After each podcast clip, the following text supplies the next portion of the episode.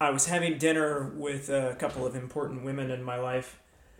It was a few months ago, and both of them had reviewed their most um, romantic, their most recent romantic forays or yeah, trials, if you will, their most recent attempts at romance with with particular one particular man per per of them, and I don't think that I shared uh, a story in the course of that. You know, my most recent with a woman either. Uh, but but so I listened to the two of them, and there were some similar experiences between their experiences of the men that they were trying to had been trying to um, either either of those bring into their lives and there was this theme of trying to avoid pain and and mostly in their two stories it had to do with the men in the stories not wanting to risk something um, about themselves, about the feelings of these women. And so, after probably more than an hour of, of discussions along the lines of their relationships and what was going on and, and what are men thinking, you know, I, I was trying to bring that aspect into the fore for them to hopefully be helpful. And and so after yeah quite a bit of discussion like that i i finally said something to the effect of the only way to win this game of love is to risk being hurt my name is Carrie, and you're listening to From the Hip.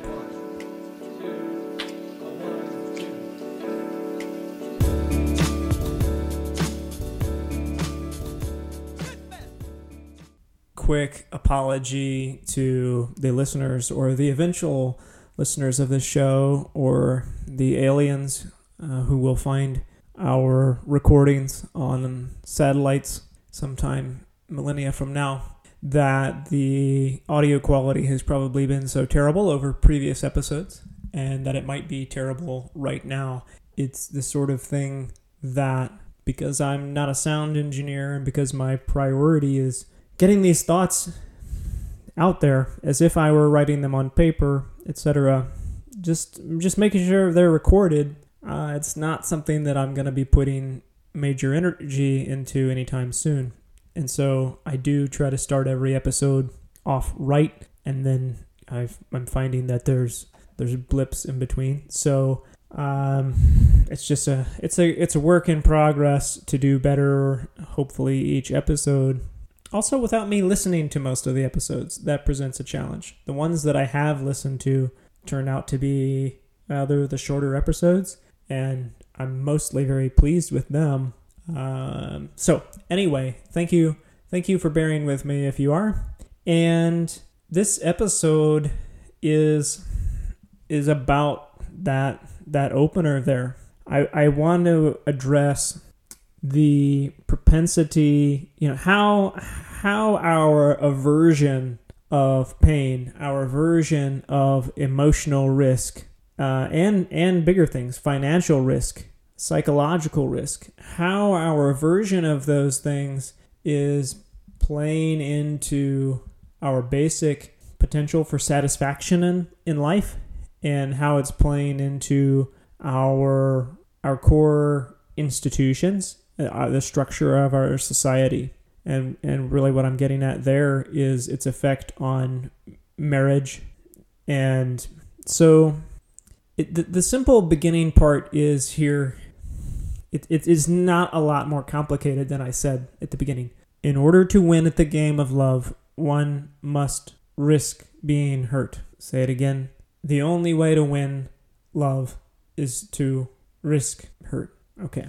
It's a simple it's a simple meta structural part of life that that people have to risk parts of themselves or themselves in order to gain new parts of themselves or better parts of themselves or gain others, you know, gain friends, gain lovers, gain followers, maybe to gain leaders, to gain freedom, independence, etc. We have to shed other parts of ourselves, um, shed comforts. Let's say you know it's often that that, that uh, divergence between comfort and, and independence. We have to you know give up um, our childhood in order to become adults.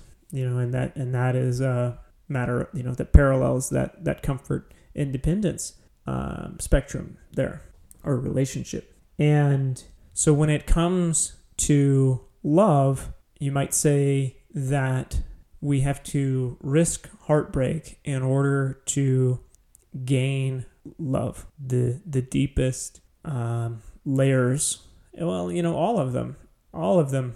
Anything more than the most casual acquaintance or briefest acquaintance comes with uh, a lot of emotional risk, or you know, potentially anyway. I guess it's not guaranteed. You know, it's not that like every relationship that you ever have, every every most casual friendship that you ever have is is going to drag you down when it's over. But but the the beginning of one, you know, could right. It's like it's like you know when you went to college and you made a bunch of friends and many many of them stayed rather casual friends. You didn't you didn't do that because you were worried that one day, or pardon me, you didn't avoid doing that because one day you you knew that they were all going to die and you didn't want that to bother you. You didn't you didn't want to be sad about the death of 30 friends that you you made in college, so you just didn't make any, right? We we're not doing that. very, very few of us are doing that anyway. And that's a subject for another episode. uh, but just not an episode of this podcast, I think.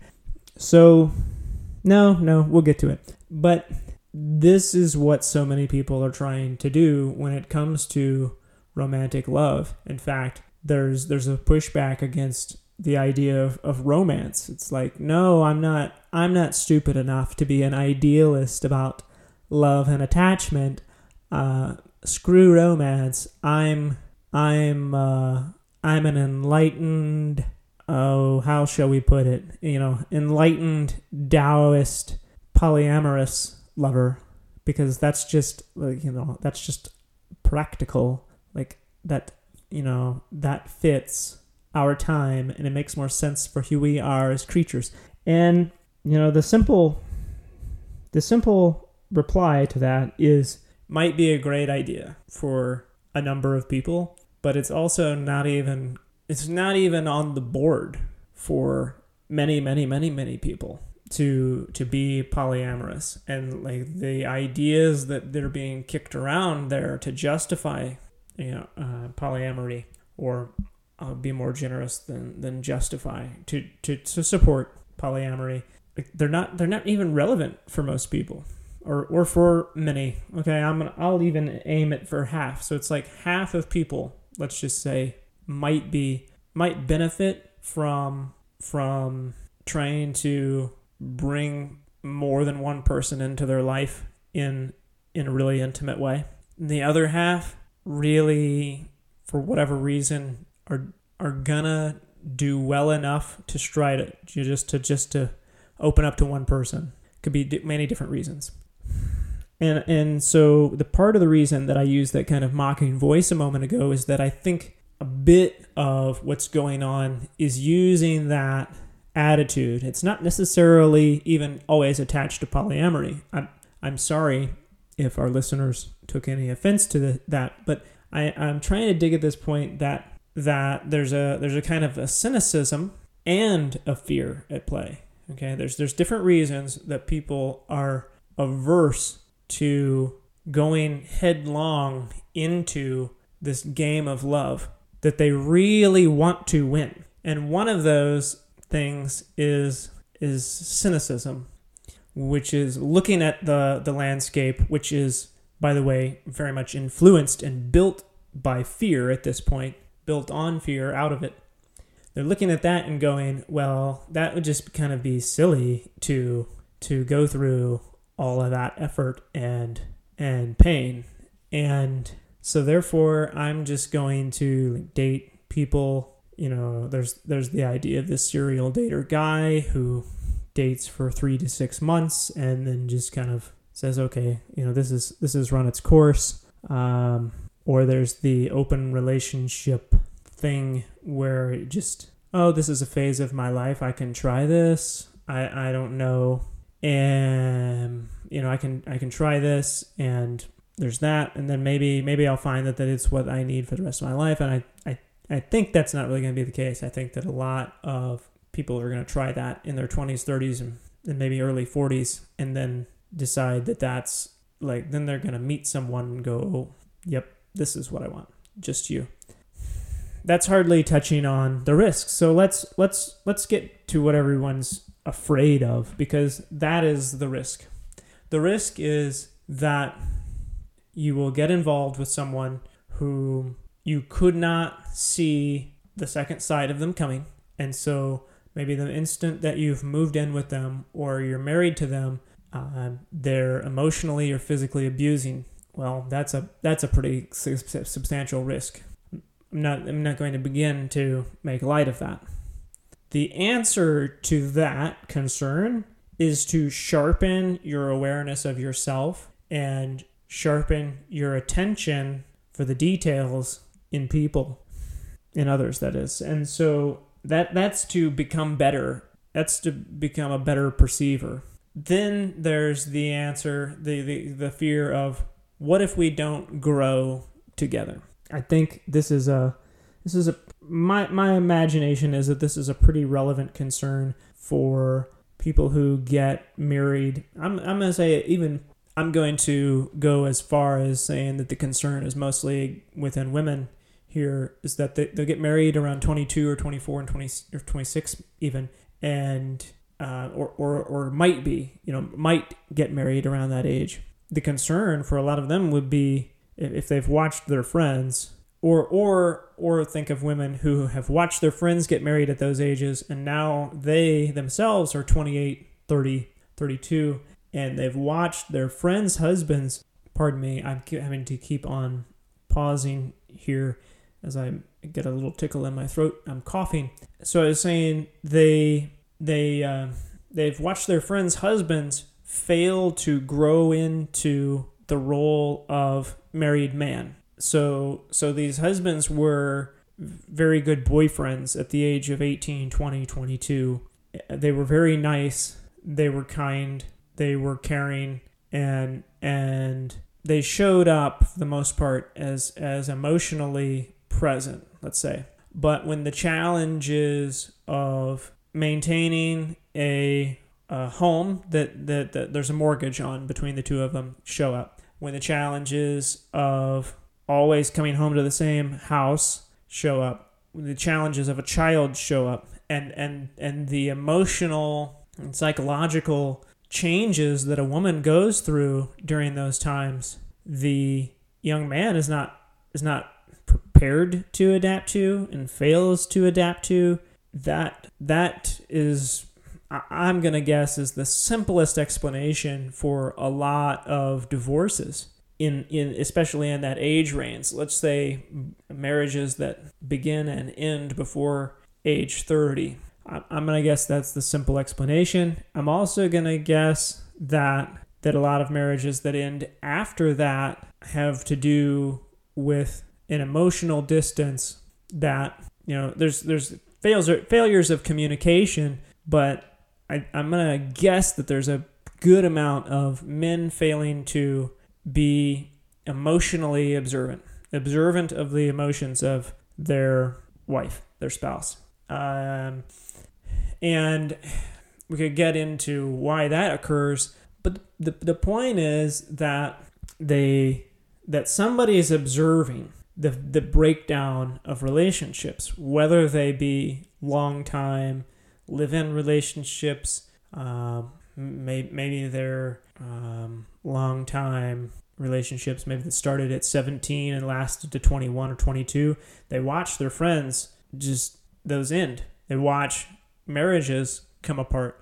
And they don't know why, but one of the things that they know is that it's terrible. It sucks. It's it's totally disruptive to your life to have a divorce. You know, you barely noticed you barely noticed the changes to your life when you went from living together for 5 years and then getting married. But man, the moment you pumped the brakes, shut the car off, you realized you know, it just totally changes everything about your life. Is that you're going to go through a a um, financial restructuring, and it and even if you get along well, it might be it might be strenuous.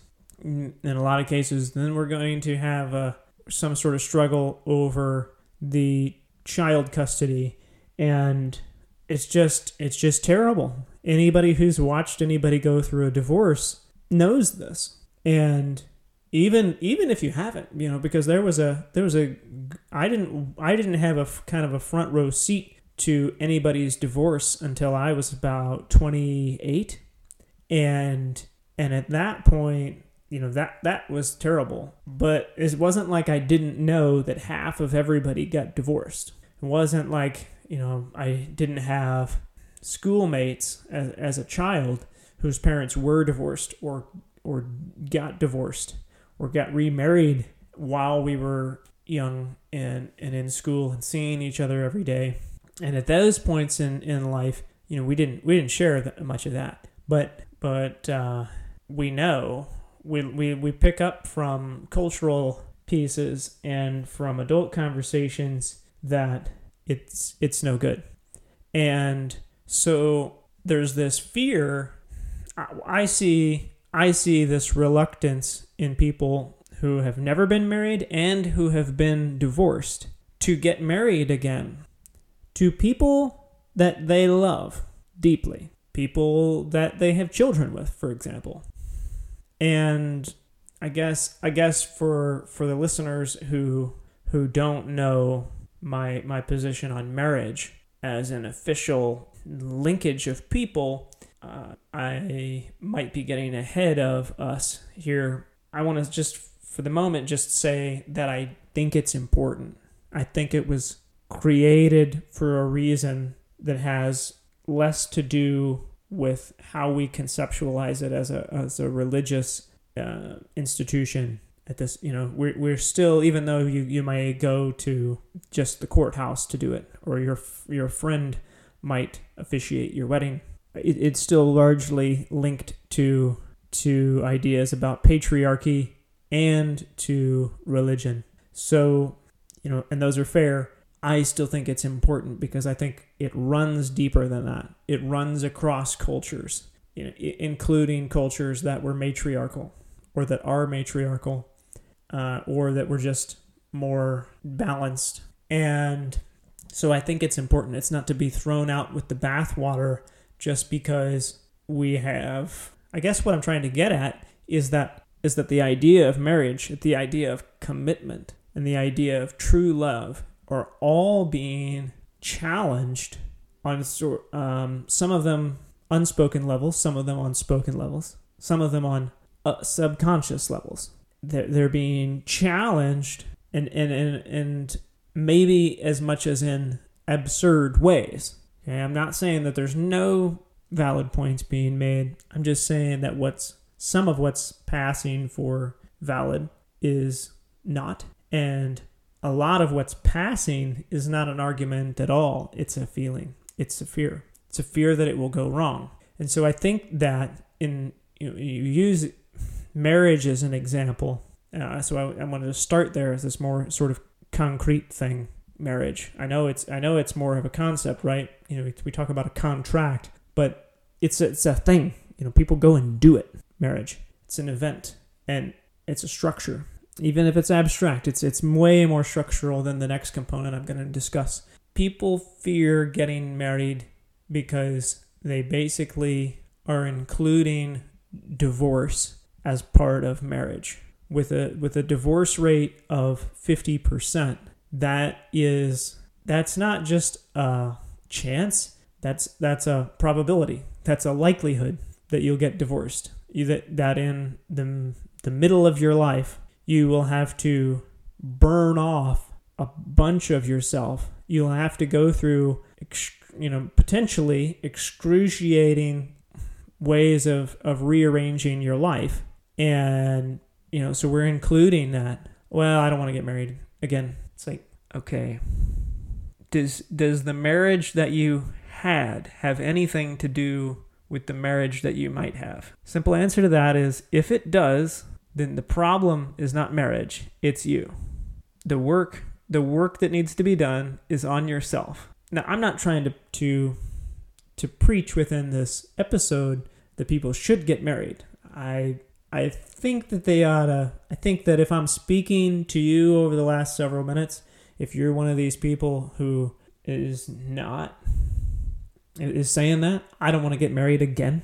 I don't want to be married for some of the reasons that I've brushed upon here. I'm, I am speaking you to challenge that, to find out where that's coming from, from within you because marriage is not your problem.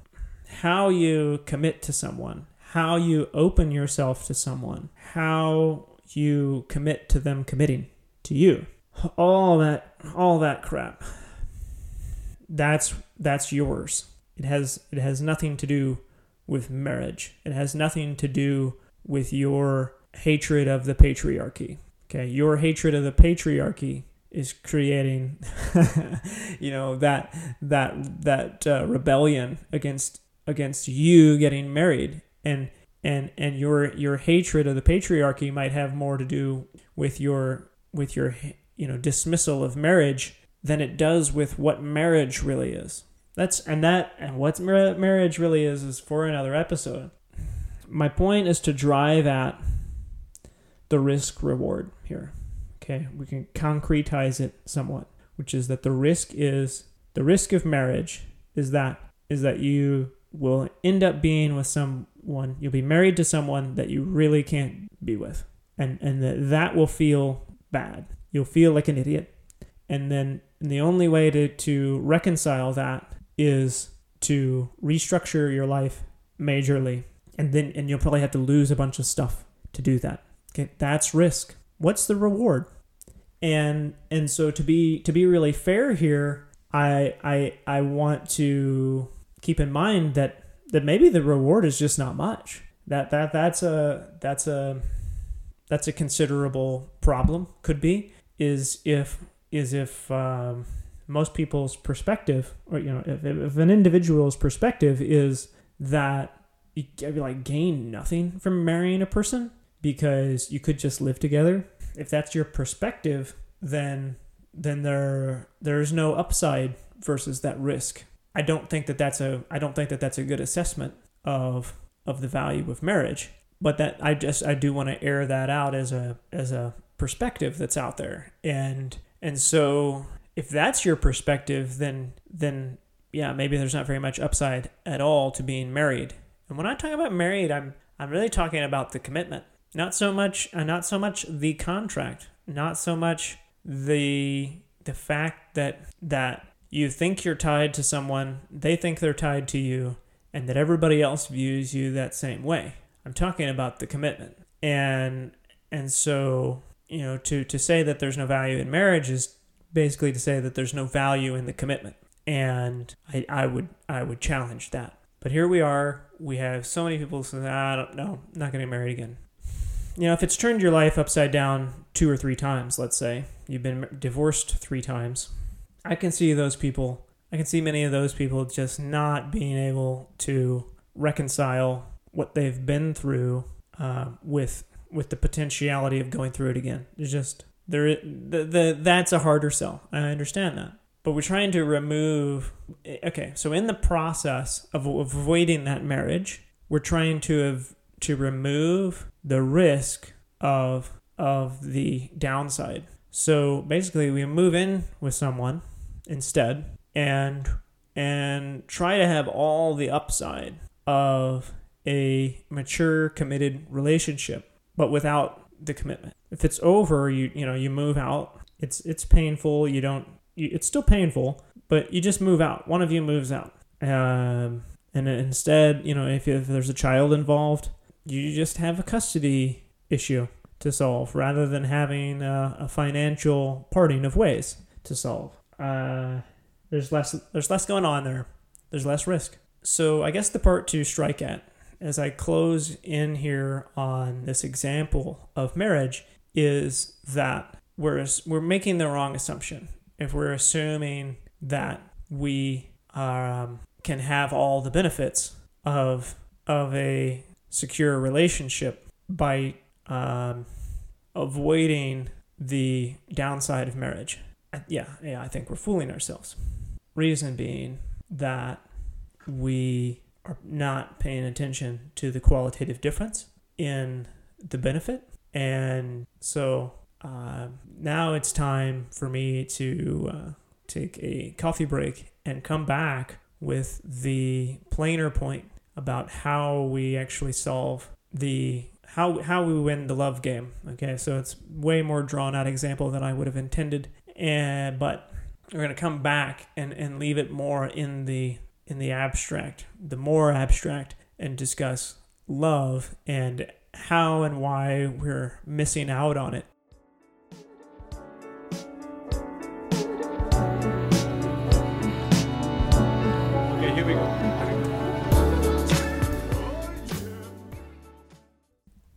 So, as I said, the more raw level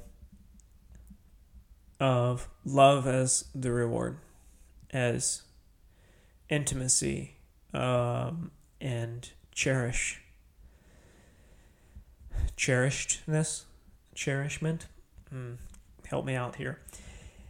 That's the reward and the risk is that it doesn't work that you're not loved back. The risk is that it ends anyway. The movie la la land presents a pretty good um, picture here where the main characters fall in love and and that's that.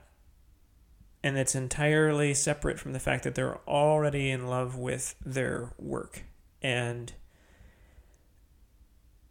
they for whatever reason just decide that they can't compromise on you know they can't compromise their careers. Um, or maybe maybe there's something in that movie I haven't caught on to but the point is that the film celebrates this idea that there are a lot of people or at least a few people in the world that you can love there are many fewer whom you can build a life with and you know the film just kind of says was it so bad? Was was breaking up so bad? It was far from the theme of the movie, but maybe you know the the movie has a lot more to do with is failure so bad? Is rejection so bad in light of the fact of how good it was in the in the meantime? How good it was when you had it. How good it was when your career finally came together. Finally, you hit the big one. That, I think La La Land kind of offers that up. You see that in that end sequence where she's married and she has a very notable career, and that uh, she goes into the nightclub and sees that it's packed and that there's a dedicated audience and that there's this guy who is still playing his heart out and uh, cherishing what he had. Let's just say, call it five, call it 10 years ago. He's celebrating that love. La La Land offers us that. That the love you have and lose still worth it, or that the losses that you will have to go through on the way to finding something that really lasts and, and, and maybe maybe maybe it's not even that that you will find is that you will find that truth on maybe that's on the other side of what I've been saying. You know, I've been challenged challenging polyamory. Maybe the challenges of of someone's path of monogamy will will lead them to the truth that's farther away from me or maybe that I'm not going to touch but that really bring someone's life together someone else's life maybe that's part of the challenges that that somebody has to go through to find that side and and loss loss what i'm saying is that loss is a challenge you know on, on a let's say through monogamy attempts at monogamy will will get them out there. But the idea is that it's worth it. The pursuit is worth it. The risk is worth it. And and so the reason for this episode is that I see the the parallel of fearing marriage because of divorce. I think I see it playing into the more raw level, which is reversing the scenario, which is trying to look for a love that doesn't put you at risk. Trying to look for love with a partner who with whom you feel no risk, you know, with whom you feel unquestionably safe. Who wouldn't like to feel unquestionably safe? But right, there's that. But why? Uh, that, that I mean that on its own, okay, that's good. I guess I'm looking at a bigger picture than that specific uh, phrase, which is that I want to be with somebody who's not going to hurt me, and I think that that's a that's a really upside down way of of trying to pursue uh, meaning. It's just it's anti-intuitive to me you know, it's this bleed down of the boomer generations, you know, having been coaxed, you know, coaxed into this life where they seek financial security above all things basically.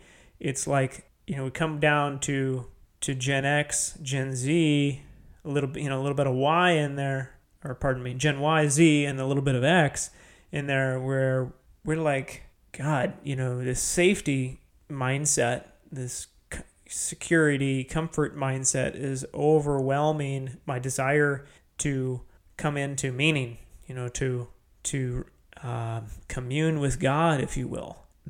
That's that's not. I think that the that you know we we come up against that. Us younger folk come up against the security side of it, but we but that security has been passed down to us. That desire for security um, has been passed down to us in the form of security in relationship, but not in a healthy way. Is what I'm getting at. Is like so I see people going, no, I don't want to get into this relationship because we're such good friends, and I don't I don't want to risk our friendship. Like on the one hand, I think in many occasions that's probably got to be a made up thing. Uh, also, though, it's in many, many, many more occasions, probably, it's uh, the situ- you know, because the situation is about mm, an, an over comfort with what is, and there's not an energetic flow, right? So it's a thing. That's kind of a, a big tangent here from where we need to be. There's there's other explanation, you know, there's other versions, which is well, this, you know, you live 100 miles away and I don't want to pursue this really intriguing potential that I see because you live that far away from me and that's going to be, you know, painful me to, for me to not see you every day or or for like or maybe it's like, well, you'd have to drive 4 hours every day, you know, um, what whatever that is and there's that so there's that version or I I don't want to get to know you from 70 miles away, let's say. um, or I don't want to get to know you from two miles away because I'm afraid that you won't like me and and you'll make a decision that leads you away from me and I can't go through the energetic process of you being, you know, either gone most days of the week or or of just through the energetic process of really liking you and then you deciding that you like me but you're going to choose your career. You like me but you know, there's this thing about me, or you like me, but oh, you just realized that you're emotionally unavailable. what you know, something is gonna something's gonna cause me to lose you, and some people will have to deal with those sorts of questions in a way that are totally oppressive, uh, psycho emotionally, that is, and other people are to deal with those fears in a way that's that they barely notice, but it's still going to shape how they act. And on the really practical level, this is going to have an effect on how we select how you know how we screen through potential partners. Make it make it very plain. You get on a dating um, website and you you string out. You look at let's say a hundred mile radius and and you start sifting through the visible profiles there and you say, well, gosh, this guy sounds really interesting, but he's 80 miles away and I don't really know why I even, you know, why I set it on 100. Maybe I should do 50. So you set it on 50 and and then, you know, you you you you didn't sort geographically, you sorted by match quality whatever. And then, then so it's like well eventually you've looked at a guy who's 50 miles away and you've looked at another guy who's 7 miles away and uh, you, hmm, you know one of them is close and and one of them has a little more pizzazz in him. Let's just say you you get to know both of them a little bit. We're we're letting things like geography come into this question and it's not it, I don't want to I don't want to belittle that concern because there's an emotional tie to that concern, which is I'm going to feel more safe. I'm going to feel more comfortable if he's there, if he's with me more, sooner, easier, faster. You know, 7 miles is is nothing in a lot of scenarios, right? So so it's not that it doesn't matter, but we are screening in some kind of low value ways as well because because on the flip side 50 miles isn't that far. And on the flip side what are you getting? Okay so there's more there's more deep ways that these screenings come up is okay what it, what are the traits about this person aside from the geography that make them low risk? Because we decide sometimes that people are high risk. You know the example of well i don't want to i don't want to risk our friendship um, that's pretty high intensity filter there, but it's not necessarily it's not necessarily well it's not necessarily a good good thing. It's not necessarily a good reason, and uh, a lot of those friendships will end actually shortly after. But how about well, I like this guy. I want I'm I'm okay with being with this guy because he always shows up in this way, and there's never any questions about what this person is. It's just that there isn't much to this person. There's just no surprises, maybe. And therefore, the, the risk is lower. Now, this is one way of approaching this lack of risk um, in order to try to get love. Is it love, though, that we're trying to get? Maybe, maybe that is a scenario that more fits the the build a life partner thing. maybe it more hits the well, I have a companion um, than than love. But part of the problem here may be that we are fooling ourselves into to calling you know to think that we're after love and then look for it in a way that's circumventing the risks associated with deep attachment, with deep intimacy. This thing that we're calling love this thing that comes, this thing that we call making love that's involved in that, okay? Maybe we're fooling ourselves, especially in this sort of example, in into believing that what we're what we're that's what we're getting. If we're seeking it by way of seeking the simplicity side of things, in a you know, selecting that is. Selecting someone because they're simpler lighter, etc. trying to reduce our risks. There's a more general way that this shows up. This this idea of avoiding the risks of love without, you know, while still getting love. It's like that is it's it's more about the pursuit. And so we we put up this filter for how we expect to find someone in the first place how you know how we how what sort of signs do we need in order to go on a date or any such thing? One of the problems with the filters that we might be trying to use you know especially just right here in our in our contemporary times let's say with with dating apps many of us are probably using the little details mm, such as politics to screen through people. And that's this is the first time in my life I'm going to call that into question. It's really really really necessary that yeah, I mean at this point like everybody's so polarized and not even emotionally necessarily. They're just they're just on polar ends about how things ought to be done. And and so there's just there's no meeting ground and I think on on those on that topic, right?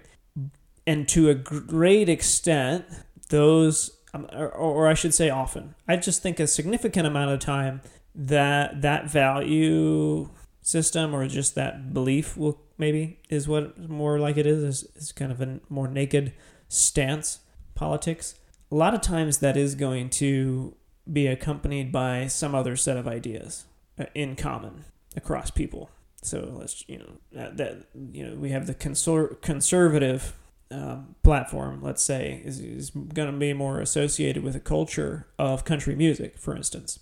You will see that. One of the things that we're going to lose sight of pretty quickly is our coherence, you know, our, our mutual values that that don't fit in there. You hear so much, you know, complaint, for instance, about how polarized everyone is. But we're not giving enough voice to the fact that we are we still have so much in common. And and as the more that we break down those lines of how, who we choose to spend time with based on such a defined like you know, such a factor as politics the more we are going to lose sight of how much we have in common with those people that we disconnect from. You know i sit here describing these sorts of things as someone who has so little contact with people. You know, I have it I have it way better, I suppose, than a lot of people who've kind of been shuttered in an apartment for the last 18 months or whatever. A lot of those people are more willing to engage online than I am. Uh, so there's that. But I have so little contact with people outside of of my roommate in recent time and my parents and the you know the few people that I go and visit uptown, etc. Uh, I don't have a social circle, so to speak, that that in, that nets a number of people together with me. Um, so I'm looking at this potential. You know, if it's from that vantage point that I'm looking at, at, at people breaking apart uh, across across top because of certain um, stressful topics that we're going to cease to look at one another in the eye enough as the people that are people that that are you know that we have loved. But but more more generally that that uh, they're like us. They're like us.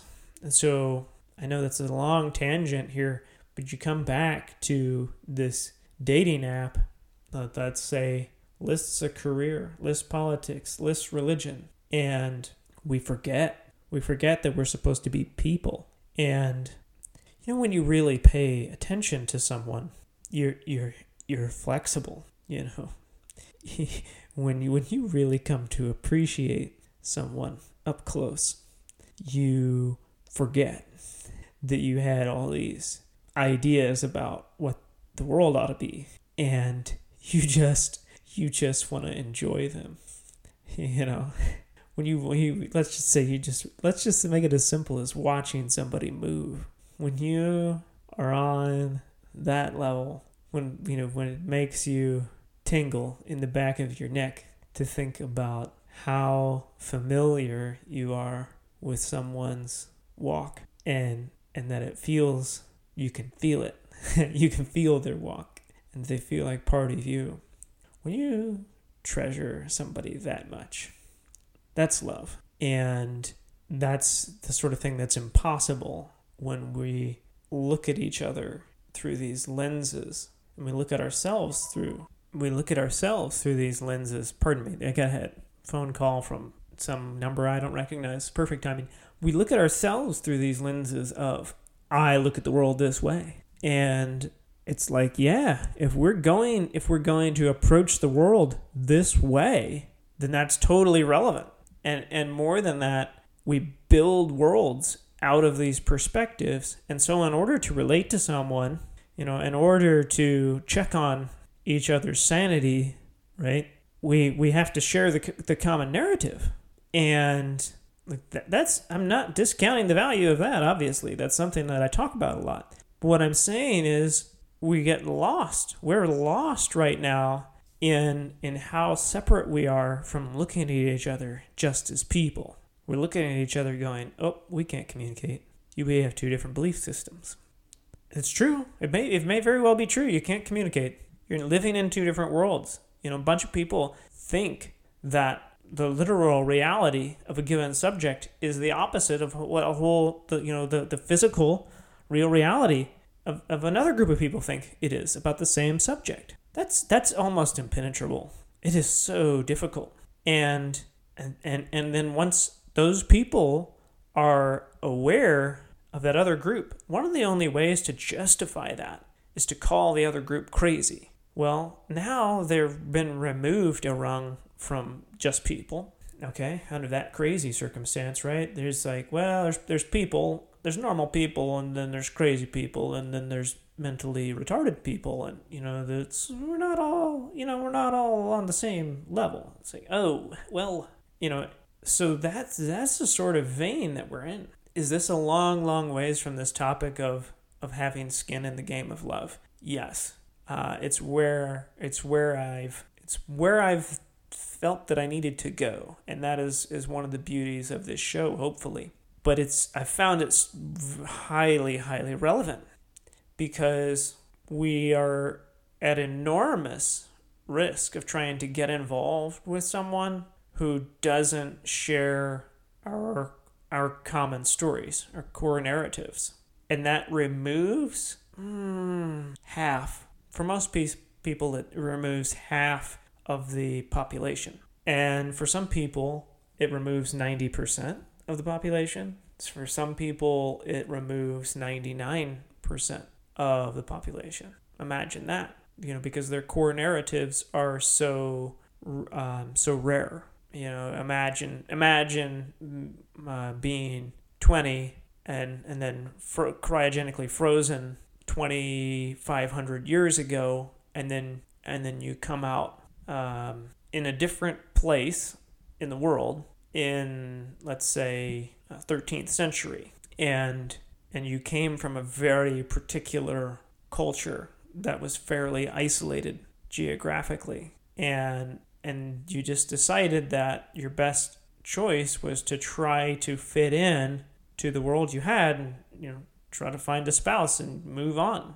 you know keep your head down that could be impossible because of the cultural differences. If, if you if you couldn't shake the culture, and the thing is that would be far more achievable than the circumstance we find ourselves in now, because back in that time and such times we were far closer to looking at one another as if we we're the same species, even though we had different value systems, different different philosophies.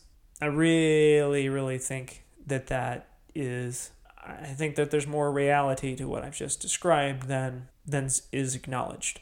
And what does that have to do with avoiding the risk of relationships? It got a long ways from where I, you know, stepped off of that train. I'm not sure. I had it. I, I almost had it there for a moment, uh, two three minutes ago, but it didn't quite fall into place. Just I think it's it's very much parallel though to to the problem that I was trying to discuss is that we've grown apart from looking at each other as humans. I mean, feeling one another as humans, and and there's something that there is some sort of parallel there with with seeking love without the risk of rejection. And I think that's a good point. That's a good opening turning point for me to to focus on is, is the rejection side of it. Is we want to know right now that this will work. I think that's what we're acting out. A lot of us are a lot of us are just don't maybe just don't know it. Maybe a lot of us feel really comfortable going on a first date. Yeah, okay, yeah. Yeah, let's get right at it. Let's go on this first date and it's no big deal. Yeah, of course, I'll go kayaking on first date. This is how I am. You know, I, I go kayaking and I'm not nervous about this at all. okay, I'm a little bit nervous, but whatever. And um I, I can see a bit of a avoidance there. I know it in me. I mean, I just think that I'm I'm way more particular, and I'm I'm minding my own narratives as well. And I and I am because I'm seeing how difficult it is to bridge them. Uh, you know, to to bridge different realities.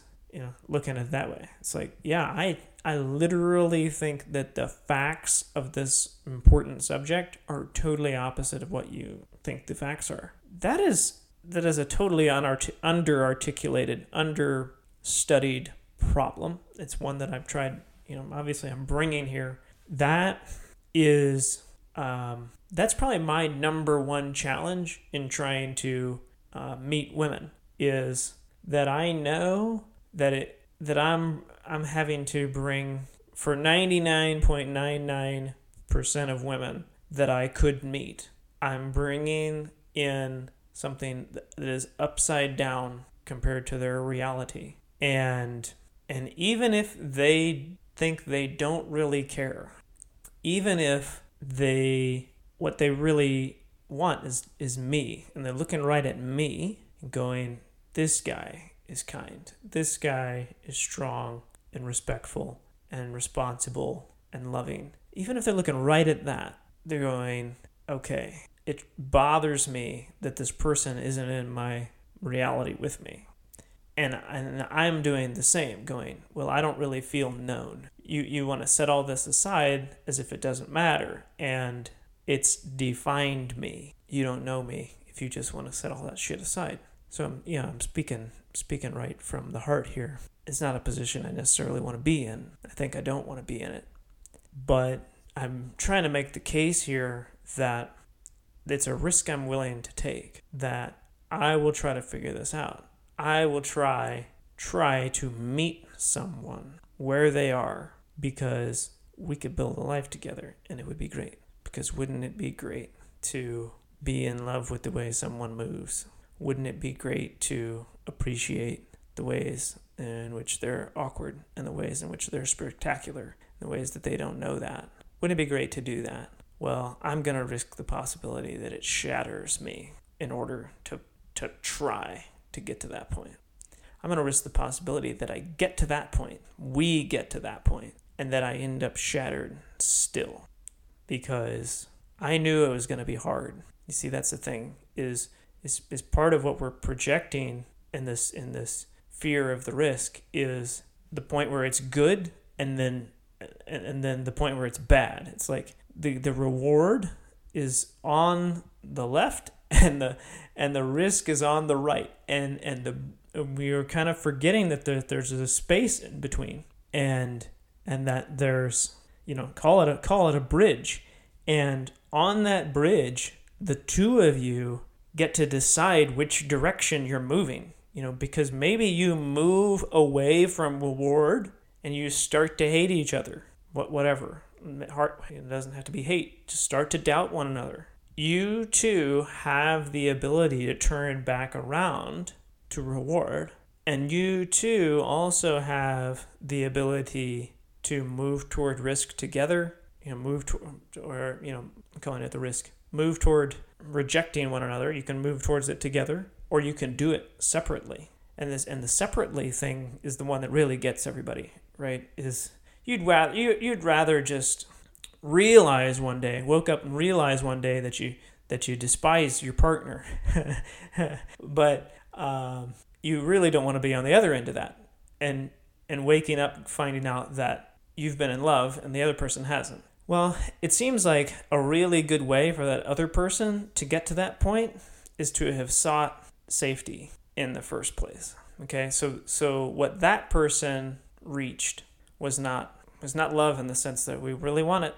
You know, yeah, I get it. There's six different um, kinds of love according to Aristotle, and, and we kind of maybe use three meanings of love every day. And so don't get too caught up there. I'm guess what I'm talking about is when we when we say that's what we want it, we want it.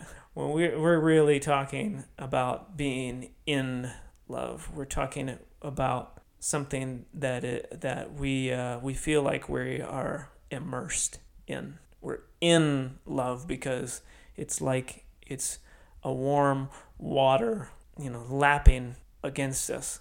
It's a sensation that envelops us. And I think that's what we all really, really want. It's like a womb. And I'm not even saying that it you got to feel it monogamously, but you you really want to feel it. You know, it's it's like I described in a, a prior episode to do with sex and evolution and pleasure. It's it's it's that level. That's the way you want to feel yourself immersed in another person's life. That's the connection that we're looking for. And you can't get it by playing it safe. There's a bunch of other ways you can't get it, but you can't get it by playing it safe. You you you know you come to a state of misery, and maybe misery is okay. Maybe blandness is okay. But for those of us who really crave connection, intimacy, excellence of relationship on this earth, you know, that, that sort of blandness will never be enough. You can't get it by playing it safe. People are trying to play it safe in different ways. It doesn't really matter which way that you're trying to play it. You know, what you're going to attract is going to be some some false version of what you think you, you know of what you're seeking. It's going to come with a bunch of the attributes so it's going to make it look like love for a while, but it's going to turn on you. And, um, you know, and, and a big part of this failure to come together is is not doing the work up front to be someone who can be so present that they can make the steps, um, that they can be love seeking rather than rejection fearing. And and they got to be that because that's what you have to be in order to be receptive to someone. You know, you have to be, you have to put aside the fear that they will leave you in order to be truly inquisitive about who they are. I'm, you know, the thought just ran through my mind that any two people could fall into the sort of chaos that I've been describing here. uh, harmony slash chaos. but any two people could do it. You know, if they'd been humming through the uh, things that I've been pointing out here, they might realize, oh, I want to be so open. I want to be so, so open to love that just anybody I bump into, I could, uh, I could be, we could sweep each other away you know that I look at them and they look at me and and that's it you know and we sit down and we just start staring each other in the eyes oh my you know and how just talking about this makes me realize how closed off I am because parallel you know par- parallel to not being at all at, at all open to that sort of scenario um, I'm also just kind of closed off to a lot of different conversations uh, or I get I don't know, not that. I'm closed off to generally being um, in into into conversation with with people because it's hard to bridge that that reality gap, and so I'm I'm kind of closed off to certain domains uh, of being genuine within them. I think is is one way of describing it. So I'm, I'm, I'm very happy to discuss regenerative agriculture in in the in the finest and and most idyllic detail and, and, and emotionally do that as well if if I feel like that's if I feel it in that moment. I'm willing to do that. But there's other domains that I'm just like, no, nah, we're not let's not touch politics. you know, and and that that shuts off our shuts off our willingness to engage with anyone. And, you know, that again, I think that ties back into this risk of rejection element. It's like, well, no, pardon me. It's the other. It's the other. It's not rejection. It's the risk of failure. You know, it's it's a it's a really it's a can it can be a really dragging thing on me to to acknowledge the ways that I failed to be attentive to someone. It's like, man, you know, I yeah, I really thought I wanted you in my life or I really think that and and I was so happy to spend time together that I didn't focus enough on how to really pay attention like how how to to to attend to your needs to attend to your emotional needs. Yeah it, i mean it really puts me through the wringer to go oh man you know here i thought i was this supportive person and i'm just not watching closely enough. Had didn't you know we're missing out on that in general in general in our relationships. We're not watching close enough other people. And that in itself is a dreadful thing to recognize. And we don't want to be failures in relationship. You know, one of the things is like, oh well, I mean, you know, two thirds of everybody you know is is with somebody. Uh, gosh, you know, then I'll be the failure. I'll be the the the failure who didn't keep up the relationship they had, or I'll, you know, and it's like, well, you're already. we forget that we're already failures. You know us single people um, to some extent, right? So like we, it's not that we've. I mean, we've certainly failed at something. Um, no matter no matter where we are in our in our dating history, we certainly failed at something. If if it's what we want is to be is to be with someone, we've certainly failed at something if we're not, and and even uh, if we never have been with anyone, we've certainly you know we've failed at something. So I think that's that's a but that's another fear to be recognized. There is like I don't want to risk the failure, and so I'm doing everything I can to try to uh, sift out who's most likely to be a failure. Who who am I most likely to fail with? And again, I think we're we're just likely to do make those sorts of filters that we don't know, don't notice that we're filtering. We're we're over filtering with low priority junk. And and one of the things that we need to do most is to just filter out our own fear and go, okay, how much do I want this? Oh, you mean this is like the about the most important thing that's gonna play a role in my life? Oh well, then I guess I want this more than anything. It's gonna this is gonna play the ultimate role of satisfaction and happiness in my life. I should be prior- prioritizing this above everything, and so that includes fear. That means that I must figure out which of my filters is generated because it's because of fear. Generated from fear, but we tell ourselves it's rational. Tell ourselves, no, no, 50, you know, beyond 50 miles is, you know, obviously a difference between 50 and 51 is nothing. But the, the, uh, the stories that we tell ourselves make it very can can make it very um, much something. And and those stories are what become our emotions. Our stories become fear in some cases. And there we are. So I, I, we're, we're grappling with so much more than we're aware of than we're conscious of factoring in so much more. And um, this this episode says very little. I mean, this this second uh, two thirds so far is saying very little about the the fear that is coming into the relationships that we've already started. You know, so I talked about marriage as an example. You know, marriage would be the fear of marriage would be the fear of somehow ruining. Is it you know is it more than what I talked about? Like the fear of marriage is based on the fear that it will end. So is like is the fair you know when you already when you have an established long term relationship is um, hmm, there's a whole other set of fears that could come in. It's like is somehow marriage going to ruin this situation for me? Like I already have I already have the long term partner. We've already been together for six years. We've already lived together for years.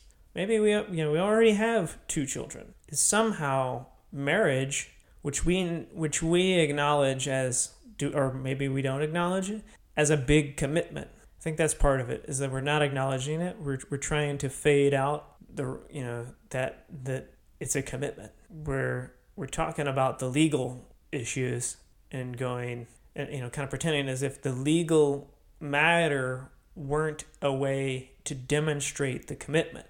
And and so instead we're keeping up this other non-officially committed committed relationship and kind of fooling ourselves out of the idea that that that doesn't matter that we weren't willing to go that extra step that we weren't willing to commit and make it harder. Jordan, jordan peterson has talked about this. He's talking you know, he, uh, in terms of pretty simply is it living together?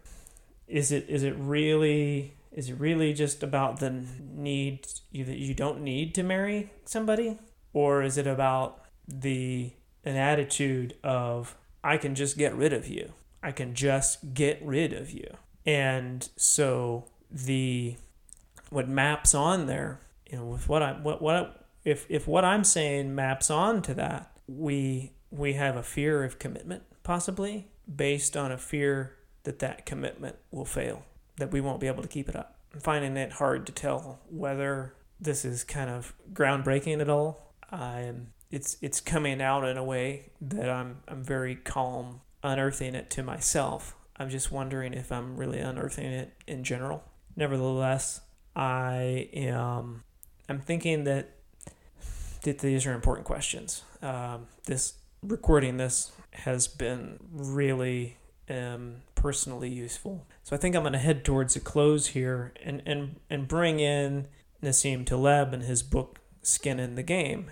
And an essential argument of the book is that that people need to be at risk for their own rewards, you know, their own connected rewards, and that they that to, in order to structure a fair society, that that needs to be the case, and it can't be the case that some people put others at risk for the rewards that those some people aim to gain. And you know, he the um, the book is subtitled "Hidden Asymmetries of Life," and it has a lot to do with that with that idea of of some putting others at risk for some's personal gain.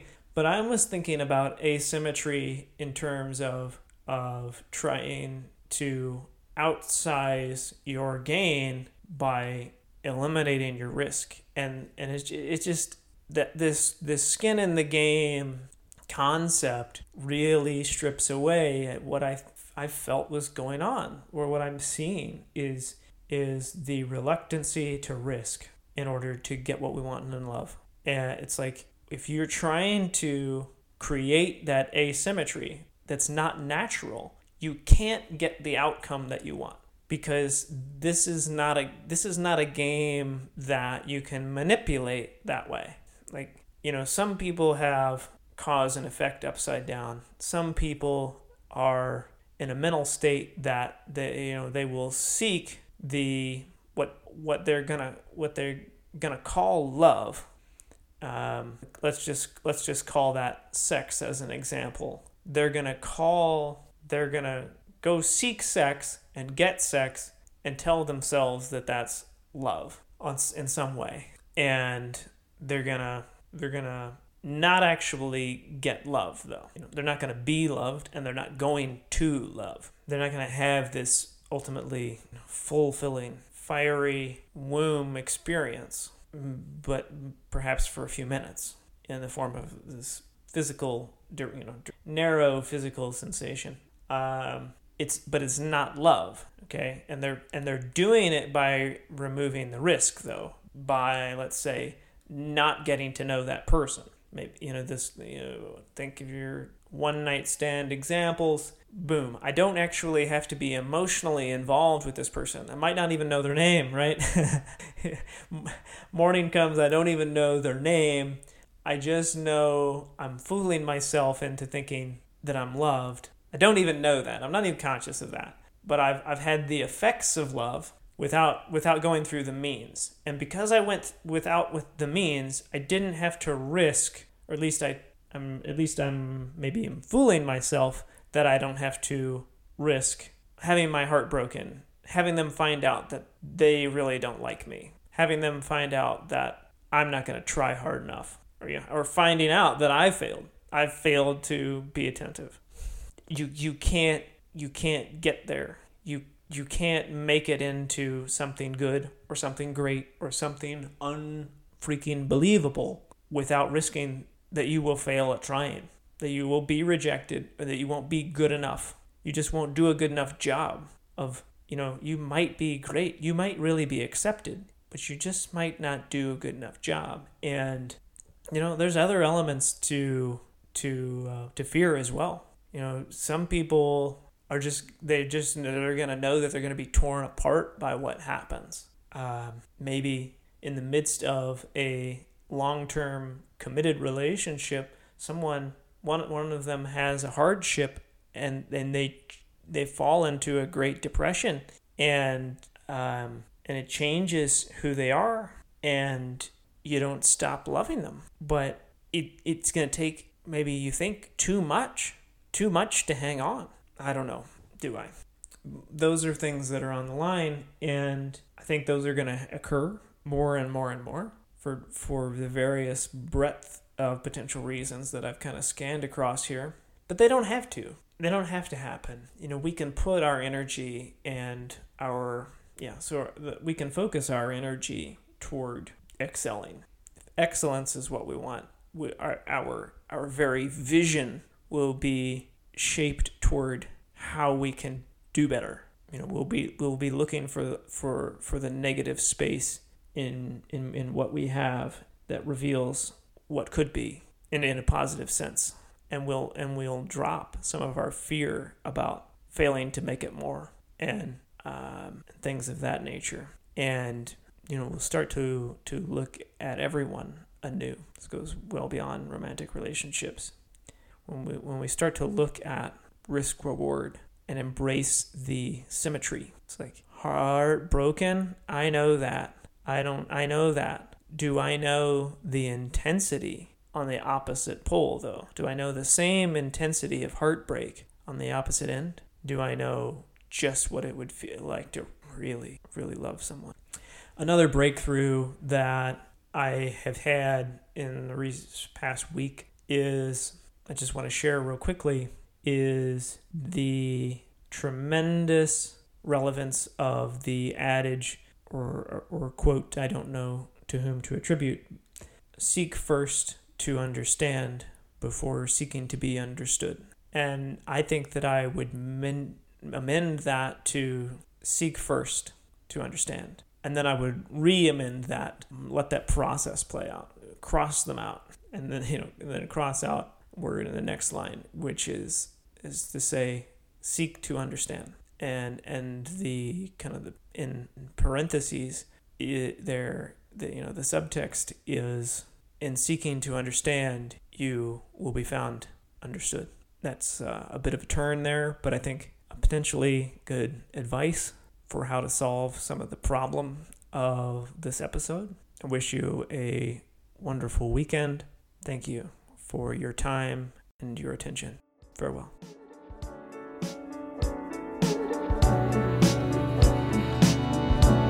Okay, here we go.